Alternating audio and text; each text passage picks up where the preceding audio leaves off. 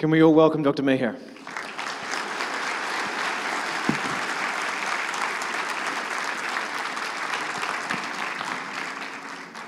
أنا الحقيقة مغمور بالمحبة والترحيب إنه يعطيني الرب فعلا كلمة آه تكون تشبع وتسدد احتياج سبق الرب أو سبقني الرب وخلقه في قلوب جميع الحاضرين.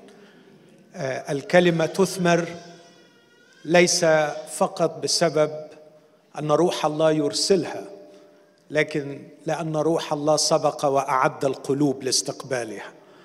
وأنا أعول على إعداد الروح القدس ليكم آه، أكثر مما أعول على ما سيفعله من خلالي.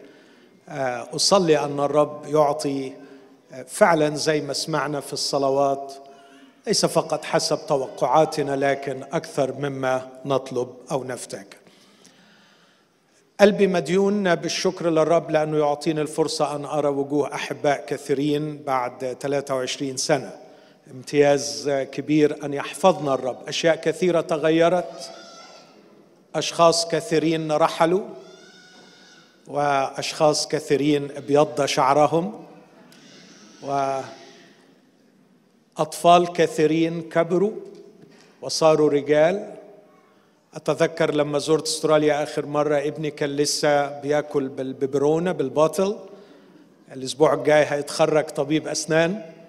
فالأيام تجري الأطفال صاروا رجالا. وكثيرين من الاحباء رحلوا ووصلوا عند الرب نفتقدهم. لكن الشيء الوحيد الذي لم يتغير هو الرب يسوع المسيح. هو هو أمس واليوم وإلى الأبد. كان مع أبائنا وهو معنا وسيكون مع أولادنا كما وعدنا ليس عنده تغيير ولا ظل دوران. أيضا شيء آخر يبهج قلبي كنت أحلم به أن أرى خدام الرب معا. وأن أرى الكنائس من طوائف مختلفة معا. نحن يا أحبائي جسد واحد. جسد واحد. روح واحد. إيمان واحد. رجاء واحد. أب واحد. معمودية واحدة. ورب واحد. شاء العدو أم ابى نحن واحد. وعندما يأتي المسيح ثانية سنخجل من أي حواجز أقمناها بيننا وبين بعض. عندما يتأكد لنا أننا بحق واحد. عندما تتضاءل كل الاختلافات الطائفية وعندما نصل إلى الكمال فنرتقي فوق الصغائر. فوق ما بنى الحواجز بيني وبين أخي لمجرد اختلاف الطائفة أو العقيدة. سنشعر بالخجل لأننا أعطينا الأمور الصغيرة حجما أكبر من حجمها ولأننا لم نرى الأمور العظيمة كما ينبغي أن نراها. أعتقد أن اجتماعنا معا من طوائف مختلفة. الفضل يرجع فيه للرب لكن أيضا لخدام الرب الذين وضعوا أيديهم في أيدي بعض لكي ما يتم هذا الحدث فشكرا لهم. كما لا يفوتني أيضا أن أشكر أحبائي اللجنة التي تعبت وخططت وسهرت وأنفقت لكي ما يكون متاح لي أن ألتقي بحضراتكم وأستمتع بالبركة معكم. بنعمة الرب سيكون الحديث كما سمعنا لن أكرر ما سبق وقيل عن المواضيع. لكن حابب في البداية أقول إن الأحاديث موجهة بشكل خاص لكل شخص عنده عتاب على ربنا. سواء كان هذا العتاب عتابا فكريا لأنه مش قادر يستوعب ما يقال أو كان هذا العتاب عتابا عاطفيا شعوريا بسبب ألم يجتاز فيه الشخص. ولقد حاولنا بنعمة الرب أن المواضيع الستة تكون تتعامل مع العتاب مع الوجع مع الألم مع الحيرة سواء من الناحية الفكرية أو من الناحية العاطفية. لا تخجل من نفسك إذا كان لديك عتاب. لا ترى نفسك وكأنك كفرت أو أخطأت لأنك تشك. فرجال الله الأفاضل عاتبوه ورسل المسيح أنفسهم بعضهم شك. الإيمان المسيحي ليس بسهل. ويحتاج إلى تناغم كبير بين العقل والقلب بين الاختبار والفهم. وليس من السهل دائما أن يتناغم الفهم مع الاختبار أو العقل مع المشاعر. إنها رحلة. وفي هذه الأيام الستة لا أدعي أنني أملك أني سأقدم أجوبة حاسمة تنهي الحيرة أو العتاب. لكني أصلي وأثق بنعمة الرب إني آخذ بإيدك واساعدك وأحاول أحطك على أول الطريق اللي فيه تقدر تمشي وتقدر تنهي مشكلتك مع الرب. من عدة أيام قليلة رقد أخ حبيب آه، بعد فترة مرض قصيرة للغاية 42 يوم من ساعة ما تم التشخيص وإلى أن رحل ليكون مع المسيح. وفي هذه ال 42 يوم كانت زوجته في حالة من الصدمة. لا تستطيع التصديق أن زوجها مريض وتستبعد تماما أنه من الممكن أن يرحل. وكانت الرسائل التي تصلها من جميع الأحباء المحيطين وبإخلاص وبمحبة وبقصد نبيل أنه لن يموت لكنه مات ورحل عند الرب.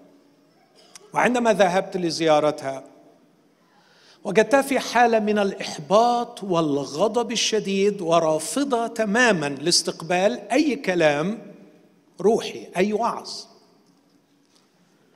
وكان شعوري وتقريري قلت الله يسامحهم إلا افلوك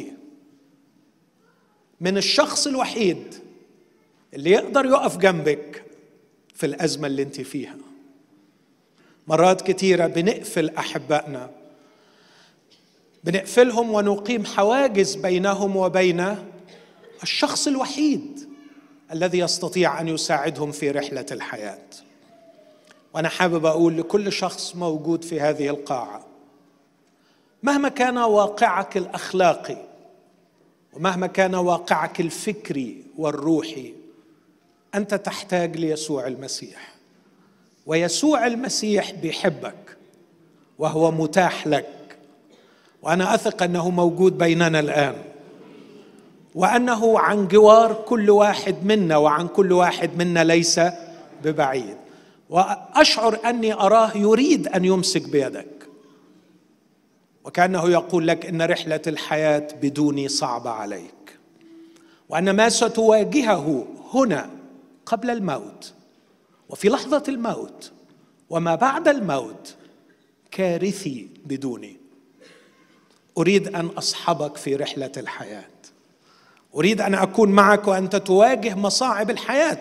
أريد أن أكون معك في لحظة الرقاد. أريد أن أكون معك هناك. كم كان عظيما وهو معلق على الصليب.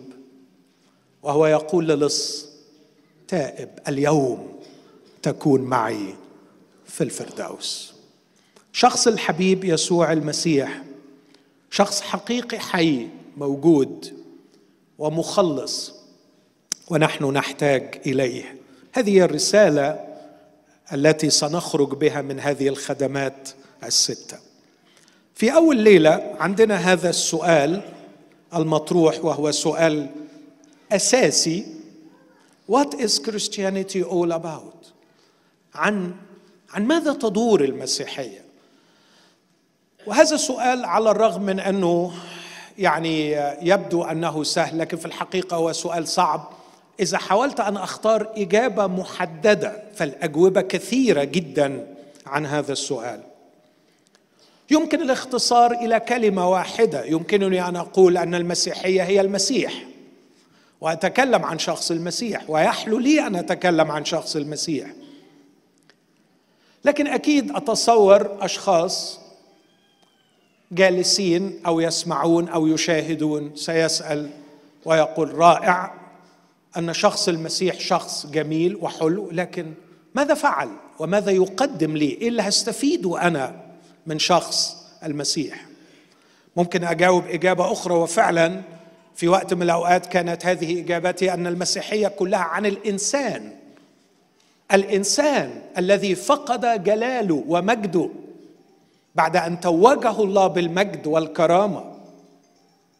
الإنسان عندما أضاعت منه الخطية الصورة الأصلية وأضاعت منه الهدف الذي يعيش من أجله جاء يسوع المسيح لكي يستعيد الإنسان. من الممكن أن أجيب هذه الإجابة أن المسيحية تدور حول الإنسان.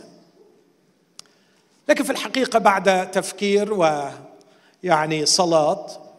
كنت محتار أيضا أقدمه كموضوع توبيك ولا أقدم جزء من كلمة الله يجيب عن هذا السؤال واسترحت للحل الأخير. أن أقرأ جزءا من كلمة الله من وجهة نظري آه، وسأحاول أن أبين هذه الوجهة أنها هذا الجزء يجيب عن السؤال يا ترى عما تتحدث المسيحية أو عن أي شيء تدور المسيحية؟ واسترحت أن أقرأ معكم جزء من رسالة بطرس الرسول الأولى وفيه أرى أن المسيحية تدور حول ثلاثة أحداث. وسأوضح لماذا أقول ثلاثة أحداث وليس ثلاث حقائق مع أنهم حقائق. سأوضح بعد قليل. الحدث الأول أن المسيح قام من الأموات والحدث الثاني أن المسيح سيأتي ثانية. والحدث الثالث أن بين قيامة المسيح ومجيء المسيح يوجد حدث الآن يجري على الأرض بكل نشاط وكل يوم هو خلاص النفس. الحدث الأول هو حقيقة تاريخية مثبتة. يمكننا إثباتها تاريخيا أن المسيح قد قام وهذا هو أساس المسيحية. فالمسيحيه بدأت من هذا القبر الفارغ حيث قام يسوع المسيح. لكن المسيحية قصة ناقصة. بل اسمحوا لي أقول قد تكون قصة مأساوية. لو لم يكن المسيح سوف يأتي ثانية. والكتاب يؤكد على أن المسيح سيأتي ثانية. وإن كانت قيامة المسيح هي حقيقة تاريخية مثبتة فمجيء المسيح هو رجاء حي يقيني. رجاء حي يقيني. وبين الاثنين تأتي هذه البركة المتجددة والمستمرة. كان الرب يضم كل يوم إلى الكنيسة الذين يخلصون. كل يوم كل يوم literally حرفيا في كل بقاع الأرض في كل مكان من خلفيات تخطر على بالنا وخلفيات لا تخطر على بالنا. أناس نظن أنهم قريبين من الإيمان وأناس نظن أنهم أبعد ما يكون عن الإيمان. كل يوم يضم الرب إلى الكنيسة الذين يخلصون. هذه الحقيقة الثالثة هذا هو الحدث الثالث الذي يملأ تلك الفجوة التاريخية بين قيامة المسيح وبين مجيء المسيح. نستمتع كل يوم ببركة خلاص النفوس. لكني سأوضح أيضا أن بركة خلاص النفس هي حدث متجدد فأنا أعيش الخلاص وهذا ما يجعلني دائما متحمسا وأنا أستمتع بخلاص المسيح. فأنا أعيش الخلاص أستمتع بالخلاص. فخلصت وأخلص وسوف أخلص. عندما أفهم المعنى الحقيقي للخلاص سأكتشف وستكتشف معي أن الخلاص ليس حدث فقط يومي يحدث للآلاف ولا أستبعد أنه للآلاف فعلا. أحد المفكرين المسيحيين قال لا أستبعد أنه في أول يوم قدمت البشارة جاء ثلاثة ألاف نفس ليكون هذا الأفرج اليومي لعدد الذين يخلصون ربما أكثر من هذا لكن لا أستبعد أن هناك الألاف كل يوم تأتي إلى المسيح وتنال الخلاص. لكن ليس فقط كل يوم يأتي الكثيرون إلى الخلاص لكن كل يوم أنا أنمو في خلاصي. يقول الرسول بطرس نفسه في الأصحاح الثاني من الرسالة وكأطفال مولودين الآن اشتهوا اللبن العقلي العديم الغش الترجمة الدقيقة طبقا للنص اليوناني لكي تنمو به في الخلاص. فنحن ننمو في الخلاص. هذا يجعل المسيحية جميلة مبنية على أساس متين في الماضي. وتتجه إلى رجاء يقين في المستقبل وتعيش خبرة وجودية نفسية أخلاقية فكرية مثيرة بقية العمر. لذلك أحب المسيح وأحب الاختبار المسيحي. انطلقوا من أساس قوي متين لا يتزعزع أن المسيح قام. وأعيش على رجاء يقيني أكيد أن المسيح سيأتي. وبين الاثنين أعيش حياة مثيرة لأني أستمتع كل يوم بخبرة وجودية نفسية أخلاقية أحقق الوجود أكثر فكري يستنير أكثر أتجدد في ذهني أكثر ومشاعري تستثار أكثر وأنا أفرح بالخلاص الذي يهبه لي والذي يتممه في شخص المخلص يسوع المسيح.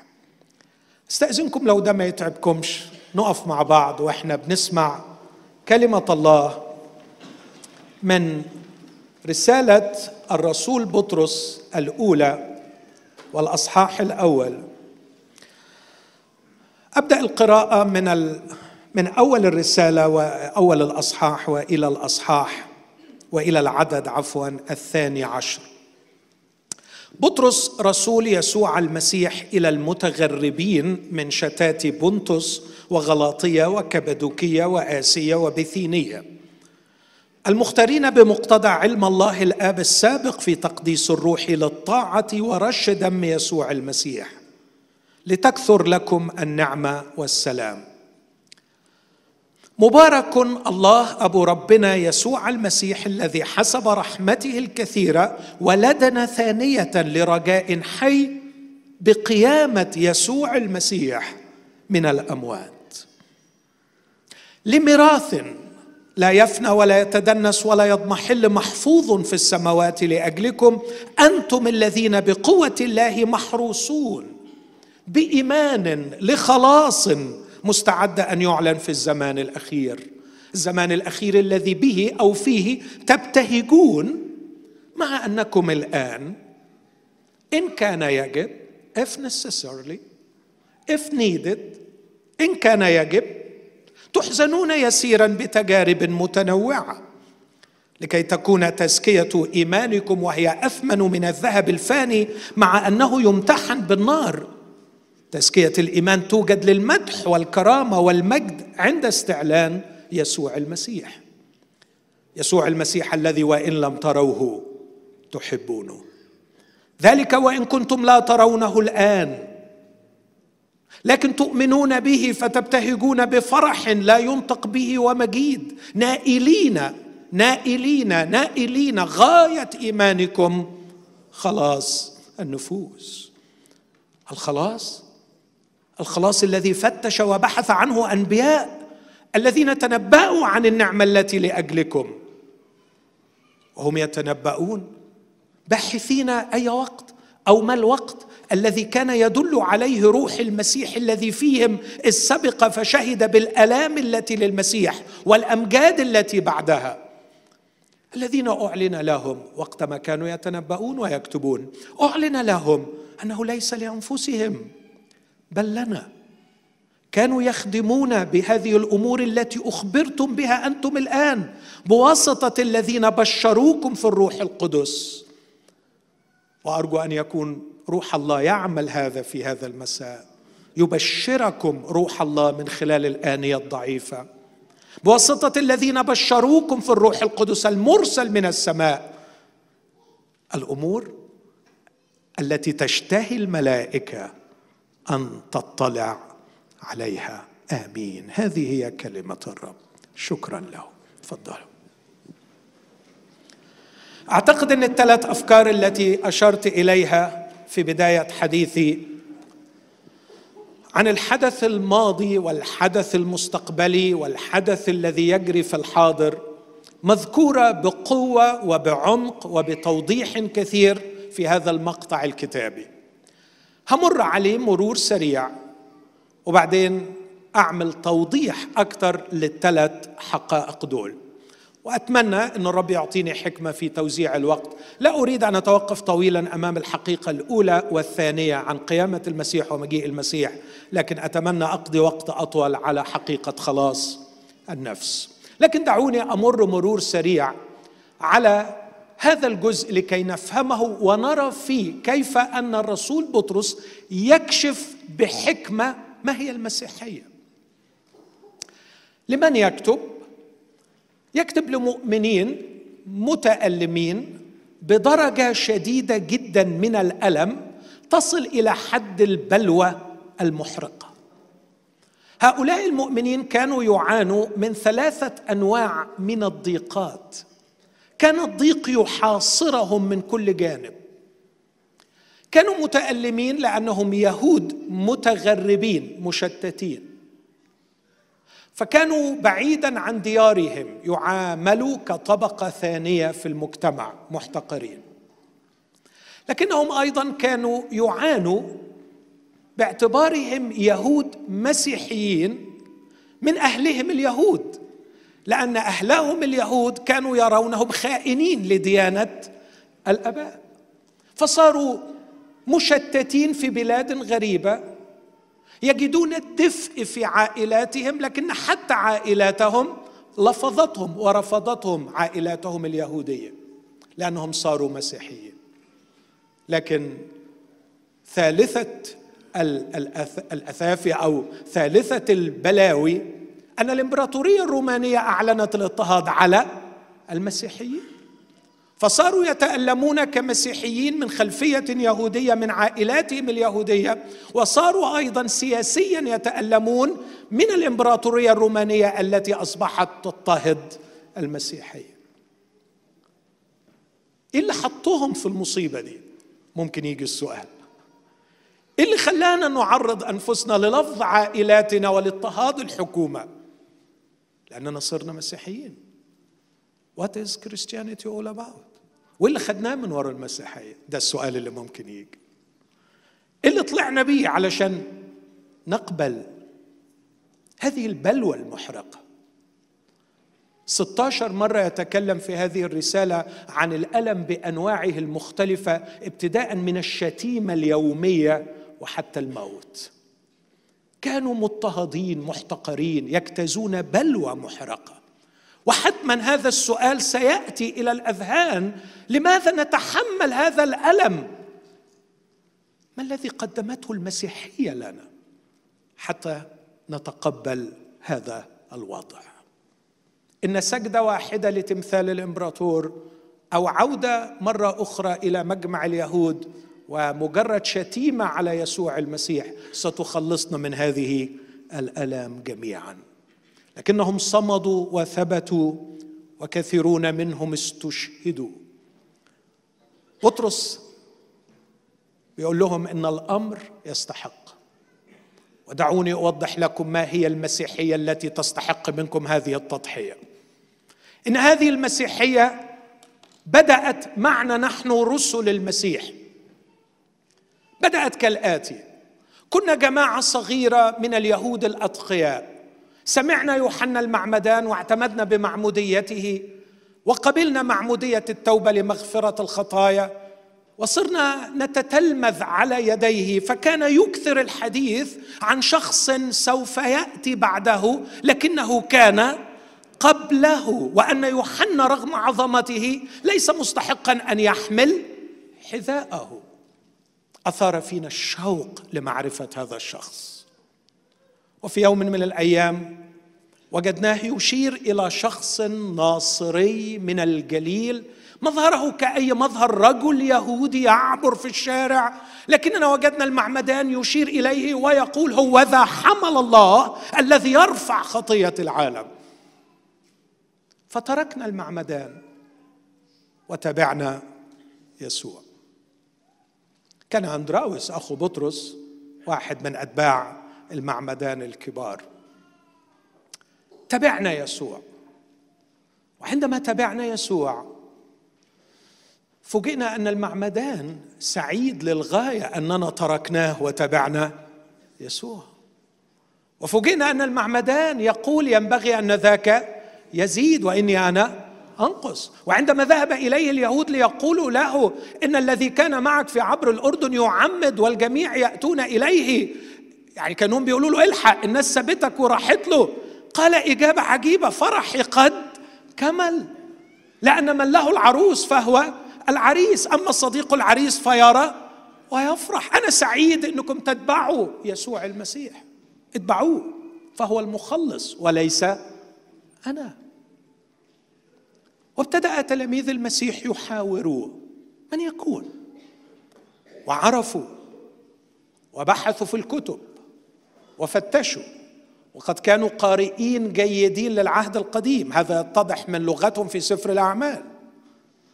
وكما عندما كانوا يدعون أحدهم الآخر كانوا يقولون وجدنا الذي كتب عنه موسى والأنبياء يسوع الذي من الناصرة.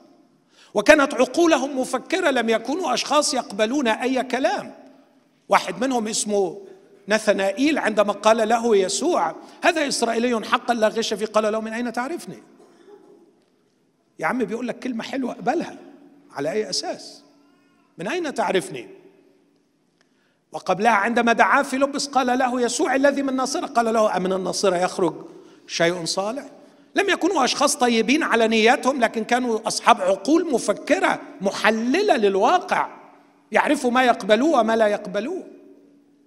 قد استعصوا على الفريسيين وعلى رؤساء الكهنة ابتدأوا يدركوا أنه هو المسيح. وكان هذا بالنسبة لهم أعظم خبر. ولا أستبعد أنهم رجعوا للمعمدان وقالوا له هل أنت المسيا قال لا. قلت لكم إني أنا لست المسيا لكن هذا هو المسيا هو الآتي هو الذي سيعمد بالروح القدس والنار هو ديان الأحياء والأموات هو الذي سيعطي الروح القدس للحنطة وسيحرق التبن بنار هو الذي كان قبلي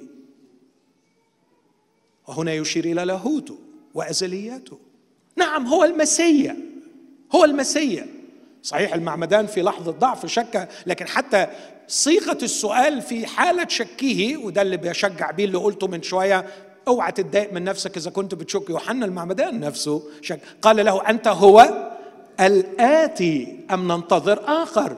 لقد كانت لديهم القناعة أن يسوع هو المسيا الآتي.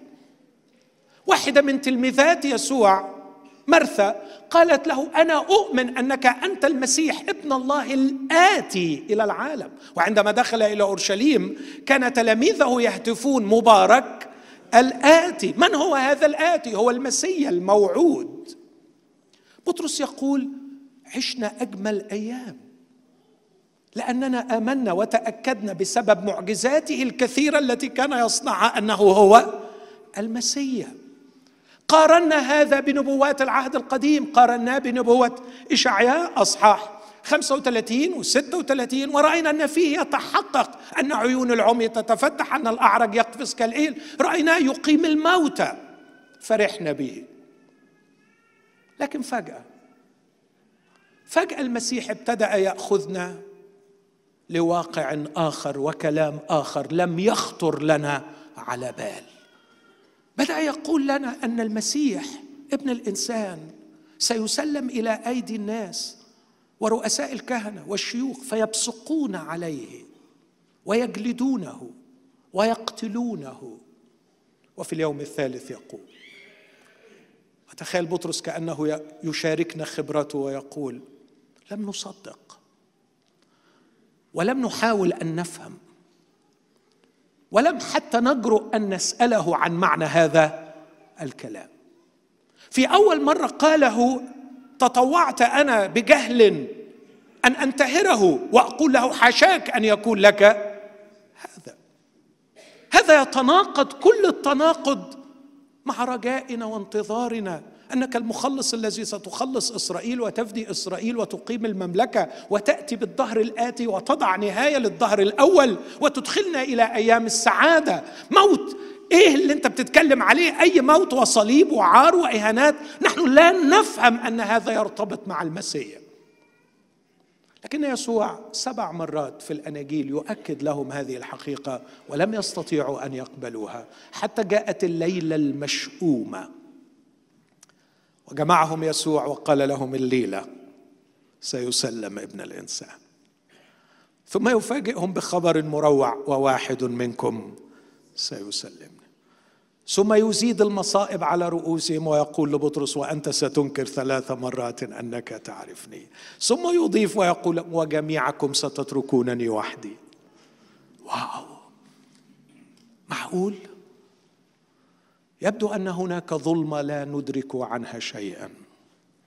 ويبدو أن هناك أعمال غريبة في العالم الروحي نحن لا نستوعبها. يبدو أن هناك معركة ينبغي أن تجتازها نحن لا نفهم فيها شيئا.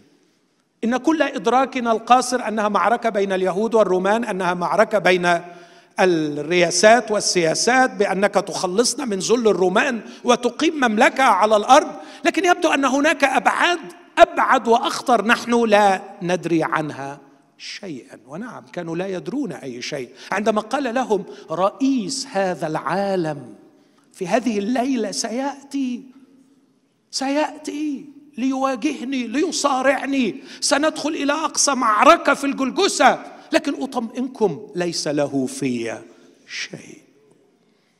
كلمتكم بهذا ليكون لكم في سلام. في العالم سيكون لكم ضيق لكن ثقوا أنا قد غلبت العالم لأني سأغلب رئيس هذا العالم في هذه الليلة. لكني لن أغلبه على حصان أبيض بسيف. لكن سأغلبه وأنا معلق على صليب العار على خشبة سوف أسحق رأس الحية. ما كان أحد يستطيع أن يستوعب أبعاد هذه المعركة المرعبة التي سيجتاز فيها يسوع المسيح بمفرده ولا يستطيع أحد أن يتبعه فيها. قال له بطرس أتبعك يا سيدنا؟ قال له لا تقدر أن تتبعني. لا تقدر أن تتبعني. المشوار ده لازم أروحه لوحدي. إنها معركة رجل واحد. مع رجل واحد. وسأحقق الانتصار. قال لهم ليفهم العالم أني أحب الآب. وكما أوصاني هكذا أفعل. قوموا ننطلق منها هنا. وتقدم كالأسد لكي ما يغلب. وشكرا قد غلب قد غلب الحمل قد غلب الأسد.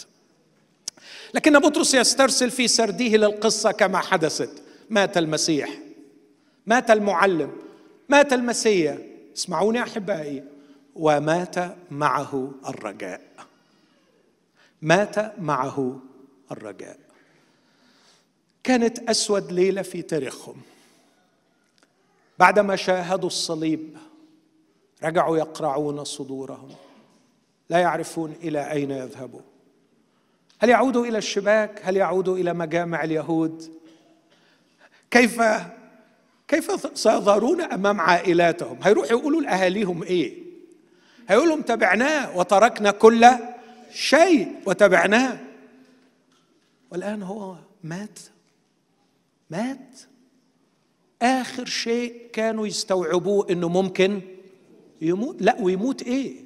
مصلوب. والمصلوب لديهم ملعون. طب أقول لعيالي إيه؟ أقول لعيالي إيه؟ أقول لهم المسيا اللي أنا تبعته وبشرتكم بيه وحببتكم فيه مات وكمان مات. مصلوب. الولد يقول له يا بابا انت مش علمتنا ان اللي بيموت مصلوب ده ملعون يعني عايز تقول لي ان مش هو ده المسيح المبارك لكن ده ملعون؟ في لغز. أكيد كانوا في ظلمة فكرية قاتلة. مات لديهم كل رجاء. كل اللي عرفوا يعملوه يلموا بعض في علية ويقفلوا الأبواب وقاعدين مرعوبين إن اليهود هيجوا يعملوا إيه؟ ويقبضوا عليهم. عبر عنهم وكان لسان حالهم تلميذي عمواس. يسوع بعد ما قام الأموات التقى تلميذي عمواس وابتدى الحديث معهم كانوا عابسين مكتئبين. لكن لو تفتكروا لما يسوع سألهم ما هذا الكلام الذي تتطارحان به وأنتما ماشيان عابسين؟ قال له أنت متغرب لا تعلم إلى آخره. وفي آخر الحديث يقولوا له يسوع المسيح الذي كنا نرجو أنه هو المزمع. أن يفدي. كنا نرجو لكن الرجاء قد مات. مات الرجاء. بس اسمع النقطة اللي جاية دي. بطرس يقول وإحنا قاعدين في العليه بنندب حظنا. بنضرب أخماس في أسداس. مش عارفين نروح فين ونيجي منين. فجأة والأبواب مغلقة. وجدناه في الوسط. جاء يسوع ووقف في الوسط وقال سلام لكم وأراهم يديه وجنبه. إيه ده؟ إيه ده؟ هذا لم يخطر على بالنا قط. إيه ده؟ هنا تيجي معنى هذه العبارة. مبارك الله أبو ربنا يسوع المسيح الذي حسب رحمته الكثيرة ولدنا ثانية لرجاء حي بقيامة يسوع المسيح من الأموات. الولادة الثانية هنا مش هي نفسها بتاعت نفس الأصحاح عدد 23 ولا بتاعت يوحنا 3 لكن بطرس هنا يقول كأننا كأننا في اللحظة دي إيه اللي جرى لنا اتولدنا من جديد. اتولدنا من جديد. واتولدنا من جديد لرجاء مش زي القديم اللي مات لكن اتولدنا من جديد لرجاء حي. تأسس على قيامة يسوع المسيح من الأموات. سأمضي لعائلتي رافع الرأس. سأذهب لأولادي رافع الرأس. سأقول لهم لا تحزنوا لا تفشلوا لا تيأسوا لا تقطعوا الرجاء في يسوع المسيح لقد قام من الأموات. نعم إنه مات. لكنه قام من الموت. وإني أرى شخصا يموت ثم يقوم أقوى وأعظم جدا من شخص لا يموت. لأنه إذ مات وقام هذا يعني أنه قد قهر الموت. لقد غلب الموت والموت هو أشرس الأعداء. يقول عنه آخر عدو يبطل هو الموت. المسيحية تبنى على مسيح مش علم اسمى التعاليم مع انه هكذا. عندما نسمع عن اعجاب الناس بالمسيح تجد ان اعجابهم بالمسيح لأنه علم اسمى تعاليم يقول لك يا سلام علم الموعظة على الجبل. هذا حسن فعلا. هو علم اسمى تعاليم بس على فكرة مش هو ده سبب إيماننا بالمسيح. أو إن المسيح صنع أعظم المعجزات. يس صح. أكيد معلوم عمل أعظم المعجزات بس مش هو ده سبب إيماننا بالمسيح. لكن فخرنا وإيماننا بالمسيح لأنه غلب الموت وقام. لو في أي شخص موجود في هذه القاعة أو يشاهدني ولديه شك في أن المسيح قد قام من بين الأموات دي محاضرة لوحدها تحتاج إلى وقت طويل. علشان أثبت علميا تاريخيا أن المسيح قام من الاموات لكن ده مش موضوع الليلة ومش عايز أضيع وقت فيه. لكن عايز أقول لك باختصار لدينا أربع حقائق لا تدحض. غير المسيحيين من الملحدين من غير المؤمنين يقرون بصحتها الحقيقة الأولى أن يسوع قد دفن. فالدفن حقيقة.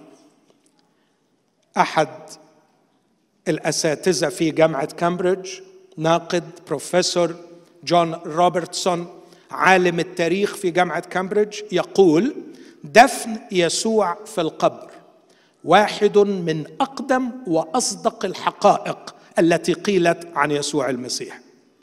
هذا الرجل لا يقبل بمعجزاته لا يقبل بميلاده العذراوي لا يقبل بأشياء كثيرة لكن يقول يقينا يسوع قد دفن في القبر. فهذه الحقيقة الأولى أن يسوع قد دفن. الحقيقة الثانية التي يشهد عنها التاريخ والتي يمكن التأكد من صحتها بالنقد التاريخي historical criticism ننقد ونقرأ مع العلماء والمفكرين يؤكدون أنه في فجر الأحد كان القبر فارغ. واحد من الأدلة البسيطة جدا أن أشد أعداء المسيح وأكثر الكارهين لفكرة القيامة لم يستطيعوا أن ينكروا فراغ القبر ولذلك اختلقوا فكرة سرقة الجسد إن ادعاءهم بهذه الكذبة أن الجسد قد سرق إنما يؤكد أن القبر كان فارغا لأنه لو القبر ما كانش فاضي كان أبسط حاجة يسدوا حنكهم من البداية ويجيبوا لهم الجثة. لكن الجثة مش موجودة. ليس هو ها هنا لكنه قام كما قال. ثم لاحظ في هذين الأمرين أن المسيحيين عندما كتبوا هذه الوثائق التاريخية التي يمكن امتحان صحتها أيضا من الناحية التاريخية بناء على آه، الالاف خمس أكثر من 25 ألف مخطوطة يمكننا أن نتأكد من صحة وثائق العهد الجديد. الوثائق أكدت أن الذي دفنه في قبره رجل اسمه يوسف الرامي وهو عضو في مجمع السنهدريم لو المسيحيين بي بي بيألفوا وبيخترعوا ما يختاروش واحد من دول. يعني يعني اعمل الكذبة بشكل معقول ما تروحش تنتحل اسم واحد من المجمع الذي حكم على يسوع بالموت. لكن كان رجلا معروفا مشهورا كان يمكن أن يدافع عن نفسه كان يمكن أن يقول أن هذه فكرة كاذبة أو هذا ليس بحقيقي. الحقيقة الثالثة أن المسيح ظهر بعد قيامته وأظهر نفسه حيا ببراهين كثيرة لشهود كثيرين. وظل يظهر لا يوم ولا اثنين ولا عشرة أربعين يوم. وظهر ليس لأفراد فقط ظهر لأفراد ظهر لاثنين مع بعض ظهر لثلاثة ظهر لمجموعات ظهر ل11 ظهر في النهاية لخمسمائة أخ أكثرهم باق إلى الآن. عشان ما حدش يقدر يقول ده هلوسة ده واحد اتهيأ له ده واحد حس. ظهر لرجال وظهر لنساء. ظهر لكابلز وظهر لمجموعات. كان يريد أن ينتقي جميع أنواع الشهود من مختلف المستويات الفكرية والنفسية ويظهر لهم لكي يكون لدينا شهود عيان يؤكدوا أن يسوع قد قام. وما قيمة شهادة العيان؟ حبيبي ما قيمة شهادة العيان؟ العالم كله قايم على شهادات العيان. المحاكم كلها تقوم على شهود العيان. التاريخ كله يقوم على شهادة العيان. إن شهادة العيان أمر مقبول في كل المحافل العلمية والقضائية. لكن الأمر الرابع والأخير وهو من وجهة نظري الأخطر والأهم التغير الحاد في حال التلاميذ. لقد أطنبت قليلا وكان يمكنني أن أطيل أكثر في وصف حالة التلاميذ بعد موت المسيح. كل شيء انهار كل شيء اتحطم كل شيء ضاع. وفجأة يا أخي فجأة بعد خمسين يوم يعني سبع أسابيع يجولون في شوارع أورشليم يزأرون كالأسود يواجهون أقوى المحافل ويقولون نحن شهود بذلك أنه قد قام من الاموات لا توجد نظرية سيكولوجية لا توجد نظرية سوسيولوجية لا توجد نظرية فلسفية تستطيع أن تفسر هذا التغير الحاد القوي جدا في حال التلاميذ من حملان مذعورة خائفة تغلق الأبواب على نفسها إلى أسود يجولون شوارع أورشليم ليكلموا القاسي والداني ليكلموا رؤساء الكهنة في الهيكل أو يكلموا رجل الشارع. قائلين نحن شهود بذلك لقد رايناه لقد أكل وشرب معنا بعد قيامته. إنها ليست قيامة روحية. لقد قام فيزيكالي قام بجسده. لقد لمسناه لقد قال جسوني لقد أكل أمامنا. إنه قام من الموت. هذه الحقائق الأربعة التي لا يمكن أن تدحض علميا أو فكريا. يسوع دفن القبر فارغ المسيح ظهر التلاميذ تغير حالهم هذه الحقائق تحتاج إلى نظرية لتفسيرها كيف ينتج العلم؟ العلم ينتج من ملاحظة بعض الظواهر. وعندما أجمع بعض الظواهر يجلس العالم في مكمنه يفكر ويفكر لكي يصل إلى نظرية تفسر هذه الظواهر. ما هي النظرية التي يمكن أن تفسر؟ لا أقول هذه الظواهر بل هذه الحقائق. الأربعة. في بروفيسور كبير غير مسيحي اسمه ماك كولا. عمل كتاب اسمه Justifying Historical Descriptions. وضع ستة معايير لقياس صحة نظرية ما تحاول تفسير وقائع ثبتت صحتها تاريخيا. ومن هنا بدأ المفكرين المسيحيين يعملون على هذه النظرية. على على على هذا الفكر الذي أو هذا المقياس الذي وضعه هذا الرجل واللي العالم كله بيحترمه. في ست مقاييس معينة تتقاس أي نظرية بناء عليها. المفكرين المسيحيين الذين نظروا أنفسهم لهذه الدراسة وجدوا أن قيامة المسيح هي النظرية الوحيدة المقبولة التي تفسر هذه الحقائق الأربعة. لقد دفن وهذا ثابت. القبر فارغ وهذا ثابت. شهود عيان بيقولوا شفناه وهذا ثابت. وأخيرا حال التلاميذ تغير وهذا ثابت. ما هي النظرية التي تجمع هذه الحقائق الأربعة؟ تسمع بقى حاجات يعني غريبة وعجيبة. آخرها آخر وأحدث نظرية اسمها نظرية التوأم. يعني عارف لما تبقى كاره ورافض تماما إنك تقبل الحق ممكن تألف أي حاجة. فقالوا إن يسوع كان ليه أخ توأم. شكرا. كان ليه أخ توأم بس راح الهند وقعد هناك فترة طويلة. وبعدين لما عرف إن أخوه صلب رجع لهم فقالوا إن المسيح. أي هجس؟ في أي هجس؟ المهم أن لا نقبل الحقيقة.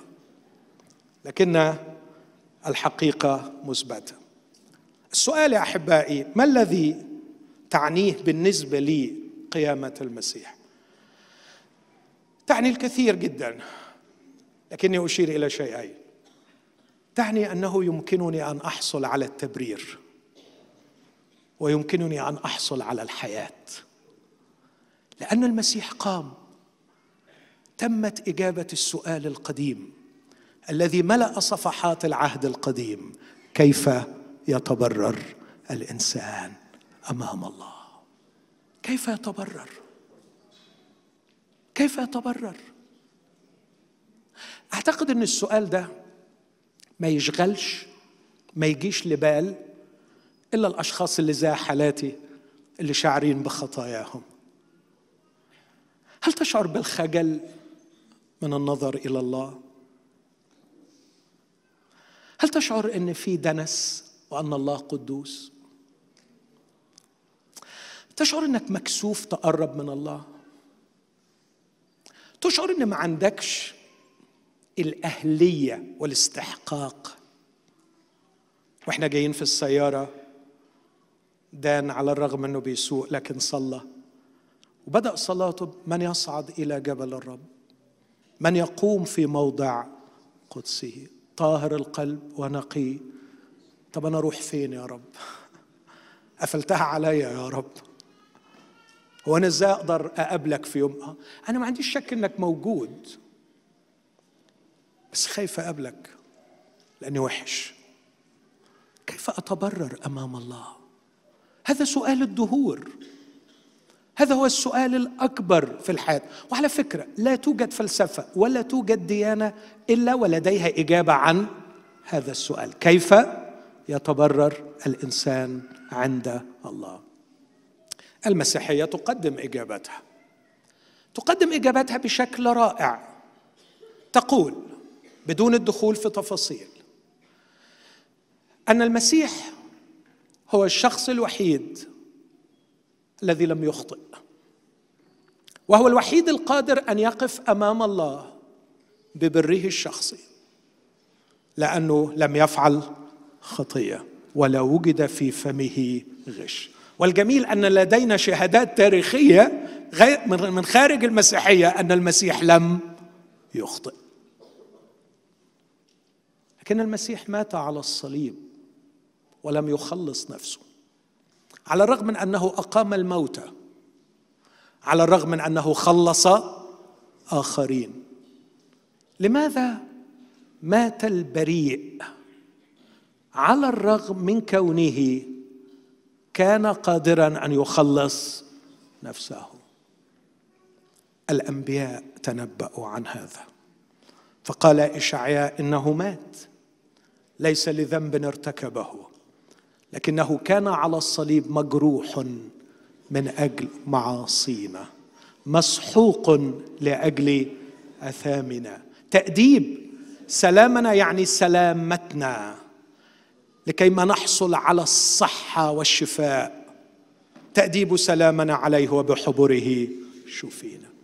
إخوتي في العالم الروحي في عالم الميتافيزيكس الذي لا نستطيع أن ندرك كل أبعاده. لكننا نقبل إعلان الكتاب أن يسوع المسيح على الصليب. ولاحظ لاحظ أكمل جزئية ثانية قلت يسوع المسيح هو شخص بلا خطية واحدة شخص بار.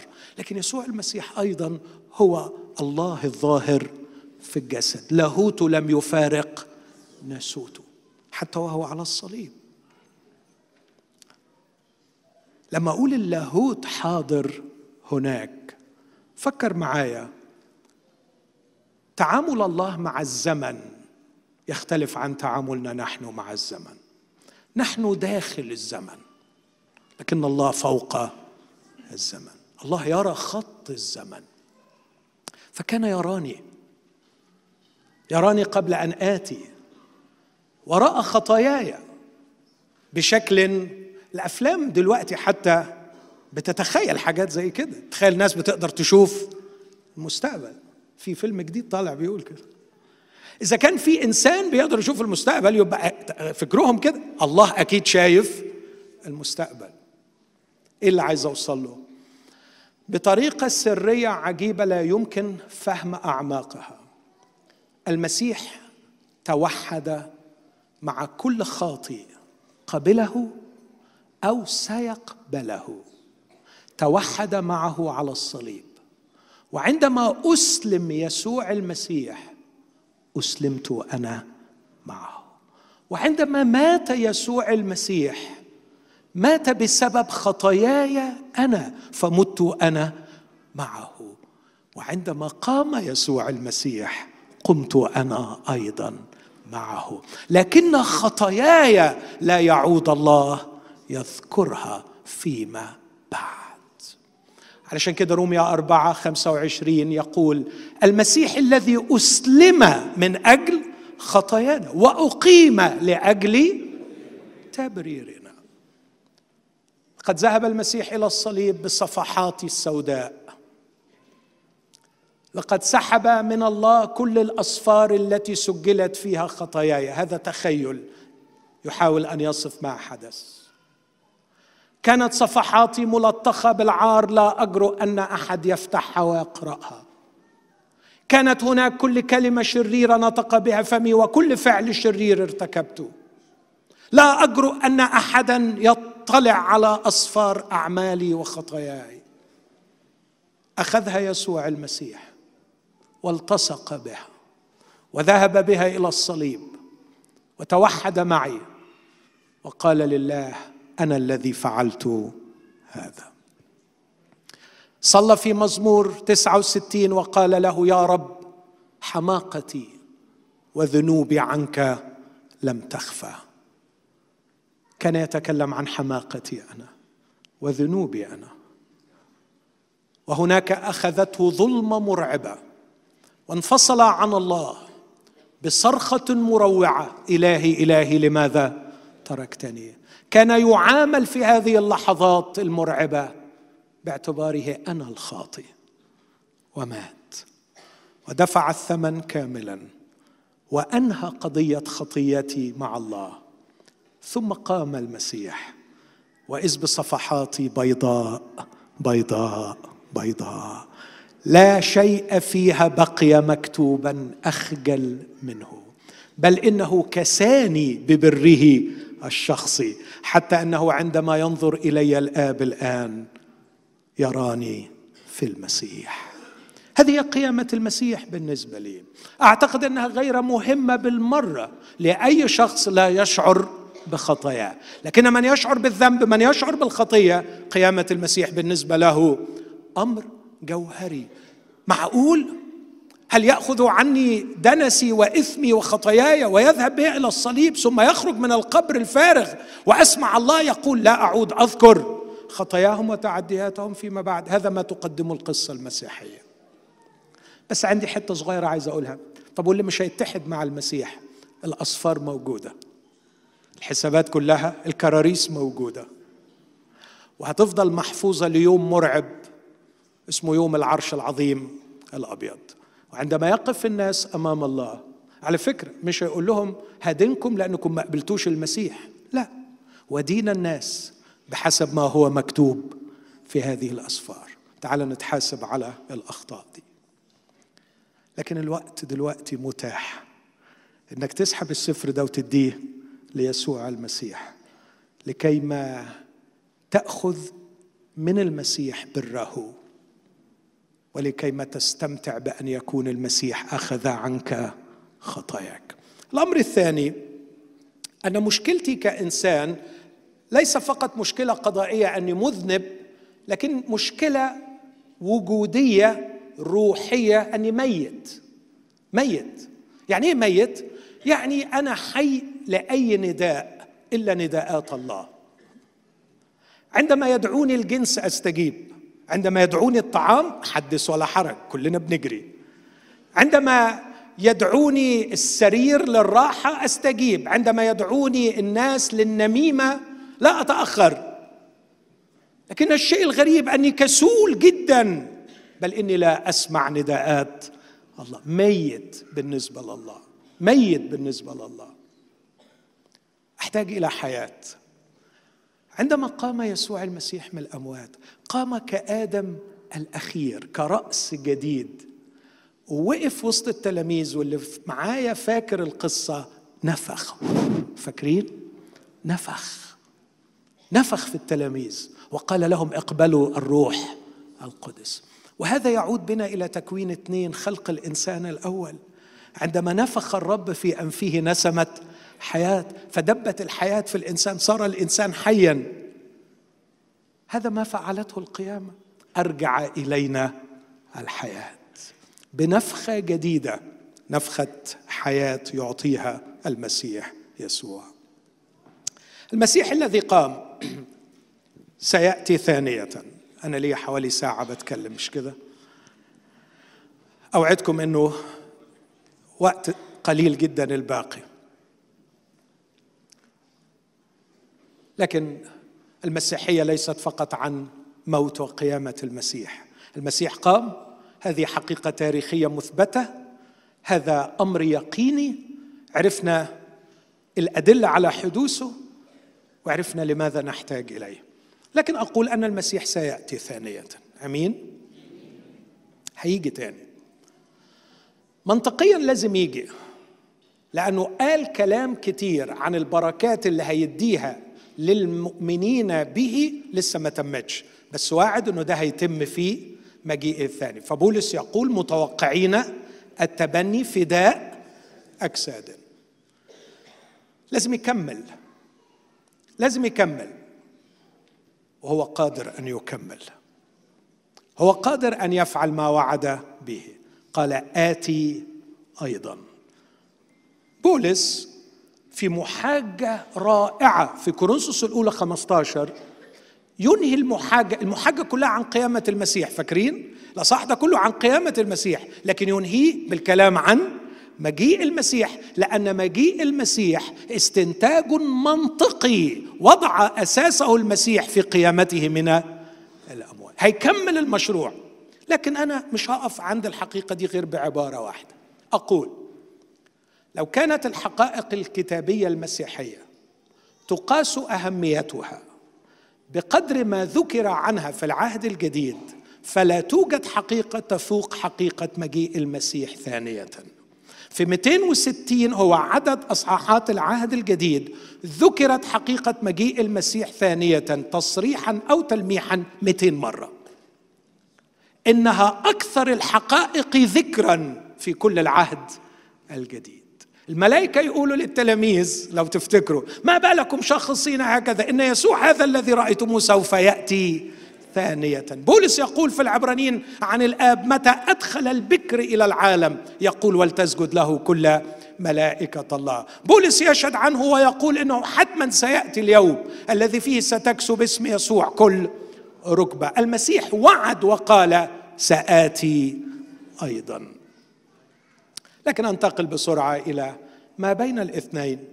توجد حقيقة عظيمة. يوجد حدث يحدث. كان عندي أفكار كثيرة عنه. هقول عنه فكرة واحدة. خلاص النفس. خدتوا بالكم بولس بطرس بيقول إيه للمؤمنين في هذه الرسالة؟ بيقول لهم إنه إحنا اتولدنا من جديد بقيامة يسوع. ولما يتحقق الرجاء اسمعوا معي لو الآيات أخونا يطلعها لنا على الشاشة أكون شاكر. لميراث. لا يفنى. لاحظ كلمة لي. لرجاء حي. اتولدنا لرجاء حي لكن مش بس لرجاء لكن كمان لميراث. وبعدين في عدد خمسة لخلاص. يبقى لرجاء لميراث لخلاص. الرجاء حصل من دلوقتي. بقى عندنا رجاء حي في يسوع المسيح ومجيئه الثاني. بقى عندنا مش بس رجاء لكن عندنا ميراث. والميراث خدنا جزء منه.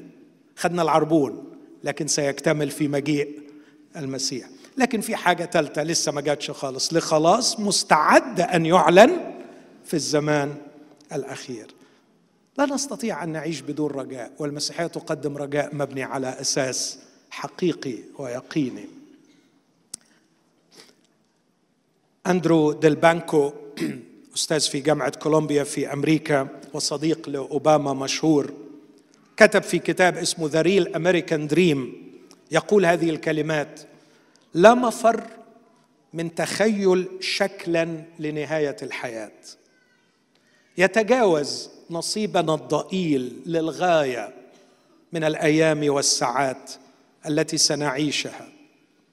هذا إذا أردنا أن نبعد عنا هذا الهاجس المؤلم القابع في قاع رؤوسنا أننا في يوم محتم لن نكون سوى قشة يجرفها الريح في عالم أحمق.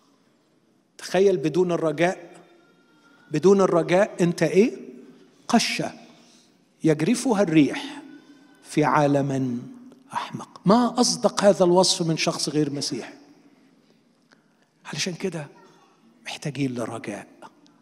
ورجاء حي في ميراث لا يفنى لا يتدنس لا يضمحل. لكن أيضا يقول أحد أعظم أساتذة هارفارد كليفورد جيمس جيرتس يقول هذه الكلمات بدون الرجاء يصير الإنسان وحشا بلا معالم. ليس لديه أي وعي بالاتجاه الذي يسلكه. ولا يملك أي قدرة على التحكم في نفسه. اسمع العبارة الجاية بدون الرجاء. سيكون مجرد نبضات تتراقص بعشوائية ومجموعة مشاعر غامضة. واو. كم أكره وأرفض أن أكون مجرد نبضات تتراقص بعشوائية أو مجموعة مشاعر غامضة. أحتاج إلى رجاء في عالم أفضل. ووضع أفضل.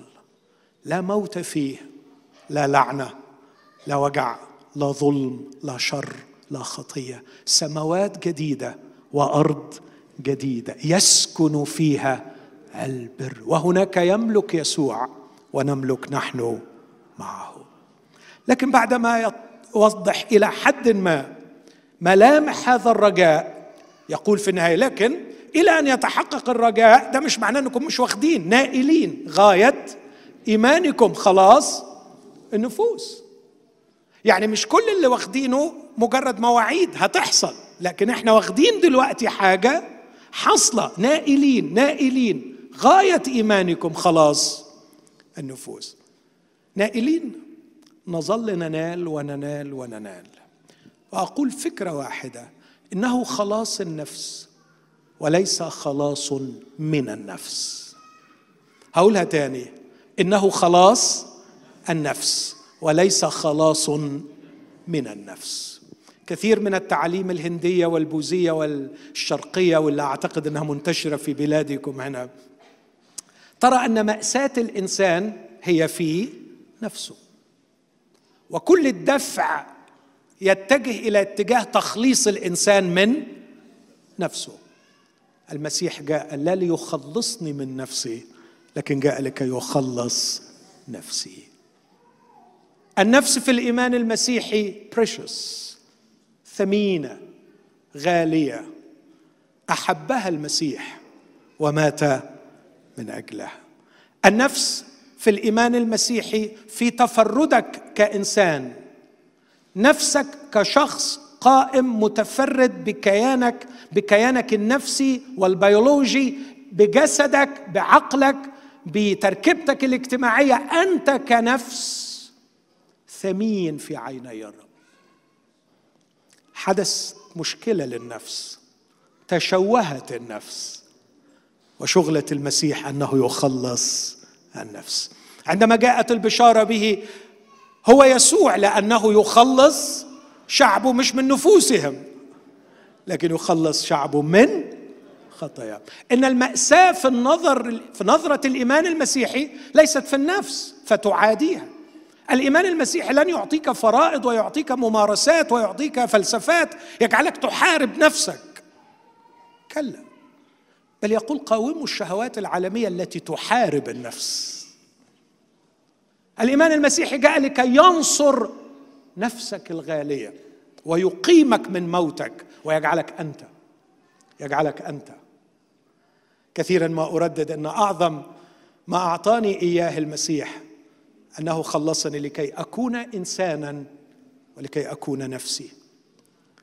لقد أعاد إلي إنسانيتي وأعاد إلي فردانيتي. أعاد إلي إنسانيتي جعلني انسانا وجعلني نفسي. لما تطلع الليلة الكلام اللي بدأت بيه قابل تاخد إيد يسوع وتمشي معاه. هياخدك في رحلة جميلة صدقني جميلة جميلة. مش بوعدك إنك مش هتعدي في شوارع ضلمة. مش اوعدك إنك هتعدي يعني كل الشوارع هتبقى جميلة ومرصوفة وحلوة. فيها مطبات وفيها حفر وهتتشنكل. بس الشيء اللي أوعدك بيه عمره ما هيسيب إيدك. وهيبقى ماسك بإيدك. والحاجة التانية الحلوة إنه ما فيش شارع غلط هتدخله ولا شارع ضلمة هتدخله هتطلع منه على الفاضي. كل شارع هتدخله هتطلع منه بدرس حلو. تبص تلاقي نفسك عمالة تعمل إيه؟ أه؟ تخلص تخلص تخلص. يظهر إن في أشياء كتيرة في نفسك مش حلوة محتاجة بعض المبارد كده. وبعض الحاجات اللي تخبط فوقعة هنا وخبطة هنا وشنكلة هنا ومرض هنا وألم من هنا وفقدان هنا وحرمان هنا. بس تفاجأ في النهاية أن كلها تحت إشراف هذا الطبيب المخلص العظيم لخلاص النفس. ذهب شاب صغير إلى شيخ أو حكيم هندي كبير وقال له سؤال يشبه سؤالنا ودي قصة حقيقية. What is life all about؟ يا ترى هي الحياة كلها على إيه؟ فقال له هل ترى هذه الشجرة؟ قال له نعم. اذهب وأتي لي منها بثمرة فأتى بالثمرة. قال له اكسرها. ماذا ترى فيها؟ قال له بذرة. قال له اخرجها. ثم قال له اكسر البذرة. كسر البذرة. قال له ماذا ترى فيها؟ قال nothing. قال this is life. كما أتت هذه الشجرة from nothing and it will be nothing. هي دي الحياة. We came from nothing. And we will be nothing. المسيحية بتقول لا. I am something. Created in his image. هو خلقني على صورته. وهيخليني على نفس الصورة وأحلى. الصورة اللي فقدتها. وتشوهت. هيحليها ويعالجها ويجملها. النفس تشوهت بالخطية ولما أقول تشوهت تشوهت من ناحيتين. الجمال بتاعها ضاع الفعل أخطأ يعني الهدف بتاعها ضاع الخطية من الفعل أخطأ والفعل أخطأ يعني لم يصب الهدف. عندما يخلصني من عدم إصابة الهدف أي يجعلني أحقق الهدف. يسوع المسيح سيصحبك في رحلة خلاص للنفس. فيها يستعيد لك جمال إنسانيتك. وجمال وتفرد شخصيتك. لكن كمان سيقودك في سلسلة من الأفعال التي لا تخطر على بال لتحقق الهدف الذي من أجله قد خلقت. فإذا سألني اليوم ابني أو إذا سألني شخص أنت عايش ليه؟ عايش ليه؟ أقول له عايش رحلة جميلة. كل يوم المسيح بيشفيني أكتر وبيحليني أكتر وبيضيع القبح اللي فيا وبيغيب تشوهات الخطية فأتغير من مجد إلى مجد إلى تلك الصورة عينه وكم أحلم يوم أن أراه إني أرى فيه الفنان الذي يصرخ ويقول تيتلستاي كلمة يقولها الفنان عندما يكمل لوحته. وهي نفس الكلمة التي قالها يسوع على الصليب. τετέλεσται قد أكمل. أشتاق عندما أراه وجها لوجه. ينظر في وجهي فيراني شبهه. فيقول τετέλεσται قد أكمل. لقد أكملت عملي فيه. لكن هذه الرحلة أيضا ممتعة. لأن يوم وراء الآخر أجد المسيح يقودني لتحقيق غرض خلقت من أجله يا إن حياتي ليست خبطا فوضويا أو مجموعة من القرارات العشوائية. أقرر وأندم وأقرر وأندم وأخبط راسي في الحيط كل يوم لأني قررت لكن معي راعي وقائد. قال له أعلمك وأرشدك الطريق التي تسلكها. أنصحك بعيني التي هي عليك. وإن أخطأت الطريق يرد نفسي ويهديني إلى سبل البر من أجل اسمه. المسيح قام؟ المسيح سيأتي؟ آمين. تعالى أيها الرب يسوع والمسيح الآن يقدم عطية خلاص النفوس لكل من يقبله. خلونا نقف مع بعض مع أخونا ناصف. وإحنا بناخد الوقت اللي جاي ده في تسبيح في ترنيم في صراخ للرب في رغبة حقيقية في آه، مراجعة للنفس اكترار على ما تعلمناه. واو فعلا؟ انت قمت من الأموات؟ اذا لي التبرير ولي الحياة. هو أنت فعلا هتيجي تاني؟ اذا ما أروعه رجاء لن أعيش يائسا لأنك ستأتي ثانية. وهل تقدم لي اليوم خلاص النفس؟ إني أقبله. عندي خبر رائع. هذا الخلاص مقدم بالنعمة. هذا الخلاص لا يستلزم منك أي استحقاق. لا استحقاق عائلي ولا استحقاق أخلاقي ولا استحقاق عقيدي عقائدي. فهمني؟ يعني مش مهم عقيدتك مش مهم أخلاقك. على فكرة السماء مملوءة بزنات ولصوص. طهرهم وبررهم يسوع المسيح وجعلهم خليقة جديدة فيه. مش مهم العرق مش مهم الجنس مش مهم الدين مش مهم العقيدة. المهم إنك إنسان. إنسان. لك كل الحق في هذا الخلاص. لكن هذا الخلاص اللي بالنعمة هو بالإيمان. ليس الإيمان بعقيدة عن المسيح لكن الإيمان بالمسيح. ليس الإيمان بمعلومات. لكن الإيمان بشخص. وأنا الليلة قدمت معلومات لتؤكد لك أن الشخص موجود لكن لا أدعوك للإيمان بالمعلومات. أدعوك للإيمان بشخص يسوع المسيح. الإيمان بالعقيدة ينفخ. الإيمان بيسوع يخلص. افتح ذراعيك واقبل حضن يسوع ليك. اقبل يده الممدودة لك. يده ممدودة. مثقوبة.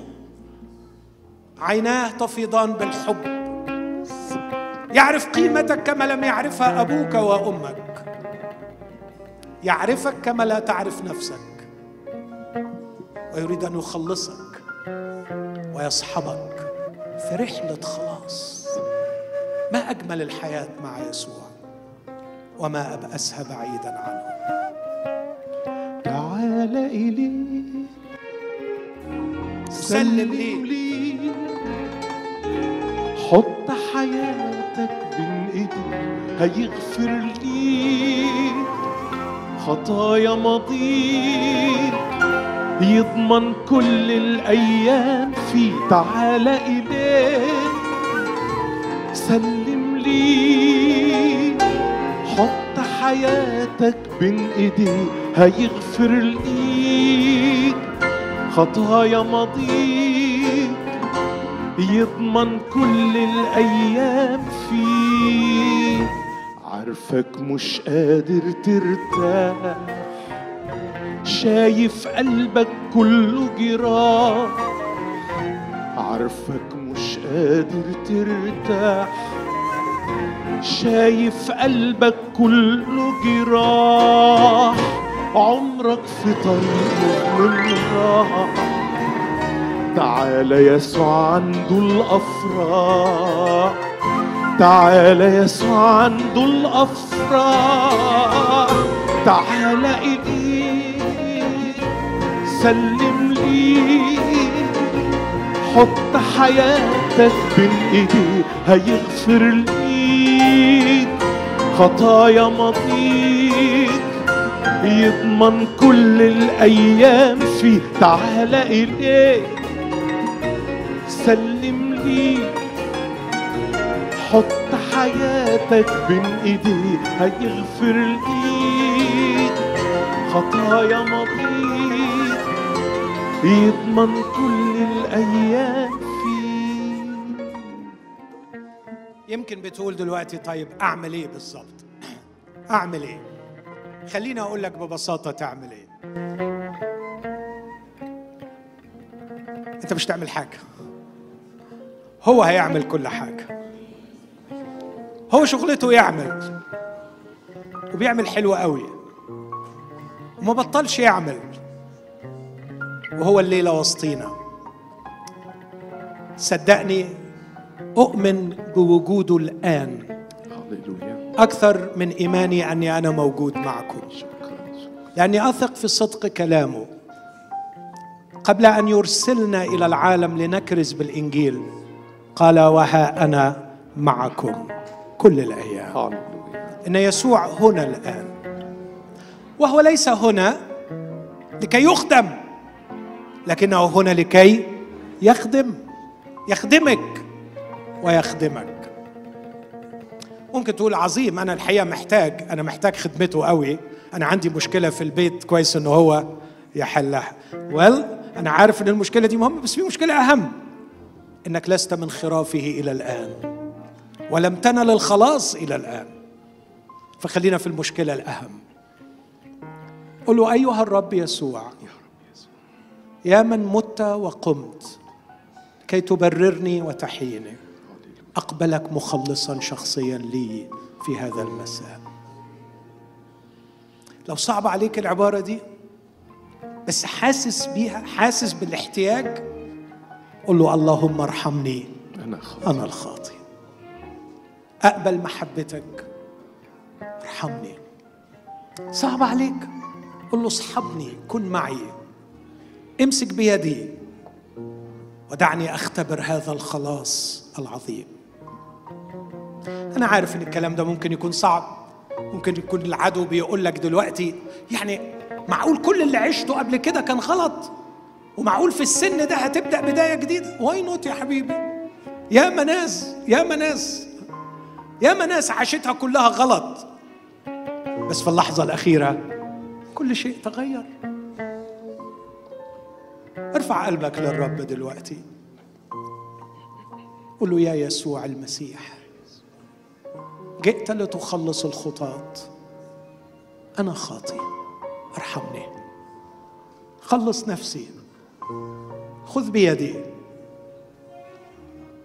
أحبك لأنك أحببتني. جرحك مين يقدر يداويه ذنبك مين يقدر يداريه جرحك مين يقدر يداويه ذنبك مين يقدر يداريه ليه خايف تتقدم ليه؟ حملك ارميه كله عليه. حملك ارمي كله عليه. تعالى ايديه سلم لي حط حياتك بين ايديه هيغفر ليك خطايا ماضيك يضمن كل الأيام فيه تعالى اليه سلم ليك. حط حياتك بين ايديه هيغفر ليك. خطايا ماضيك يضمن كل الأيام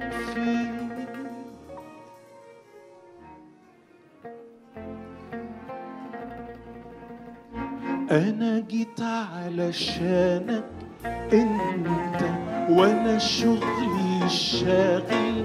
أنت أنا جيت علشانك أنت وأنا شغلي الشاغل. مشتاق رجوعك مشتاق لرجوعك وأنت في عنادك زي ما مشتاق لرجوعك وانت في عنادك زي ما انت ده مكانك فيا تعال للعشرة معايا تعال ده مكانك فيا تعال للعشرة معايا تعال إيديا ممدودة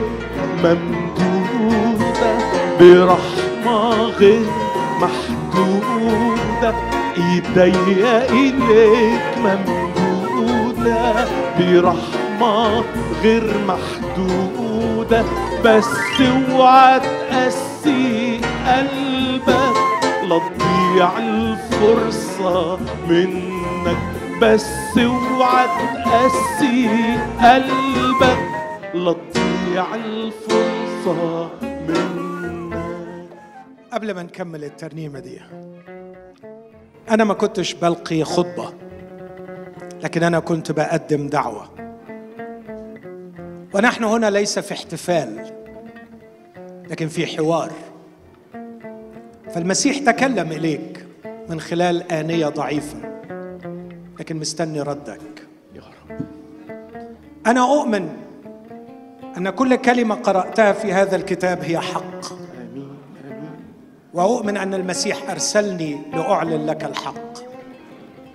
ما هو موقفك؟ جينا وسمعنا وعظة بسطنا وهنروح. أخي أنت لا تعرف خطورة هذا الأمر. خطورة هذا الأمر. إنه لعب بالنار. لأن الأرض التي تشرب المطر النازل عليها مرارا كثيرا ولا تثمر للأسف تأتيها اللعنة. أنا عارف كمان إنه بيبقى في خجل أحيانا من الاستجابة بإن إحنا نطلع لقدام ونعلن احتياجنا ليسوع المخلص، عارف ثقافتنا العربية عارف إنها يعني بتؤثر علينا. فمش هطلب إنك تيجي لقدام. لكن الأسيس حمدي في البداية ذكرنا بمشهد في أعمال اتنين إنهم لما سمعوا نخس نخسوا بس ما سكتوش ماذا نعمل أيها الرجال الإخوة قال لهم توبوا وليعتمد كل واحد منكم على اسم يسوع المسيح. المسيح ينادي لك أنه بالإيمان به تنال غفران الخطايا ونصيبا مع المقدسين. لو فعلا من قلبك شاعر إنك محتاج لهذا المخلص ارفع إيدك وانت في مكانك. آمين. ارفعها أعلى شوية ما تتكسفش هللويا. هاليلويا رائع. واو. آمين. آمين. أمين. عارف رفعت إيدك دي بتقول إيه؟ بتقول له إيدك المم يا شايف يا دي ورا خالص. أمين. أمين. مجدا للرب. إيدي اللي برفعها دي هي استجابة لإيدك الممدودة ليا. أقبل يدك الممدودة لي. قول له كده معايا. أقبل يدك الممدودة لي. وأقبل خلاصك يا يسوع المخلص. امين رنم الترنيمة دي مع ناصف بعد ما أصلي من أجلك هذه الصلاة البسيطة. أيها الرب الحبيب يسوع الحي الموجود بيننا الآن. كل اللي أقدر أقوله لك افرح بتعب يديك. مكتوب عنك يرى من تعب نفسه ويشبع. لقد مت على الصليب من أجل كل يد مرفوعة أمامك الآن. لقد زرعت يا سيدي بالدموع والدماء وها قد جاء وقت الحصاد. فافرح بحصادك أيها السيد. ابتهج مع كل نفس سترجع معها إلى بيتها في هذا المساء. احتفل أنت معهم وافرح بخلاصهم واعمل يا روح الله في الأعماق لتؤكد لهم أنك قبلتهم وأنهم صاروا من الآن أولاد لله. أبانا في اسم المسيح استجب. آمين.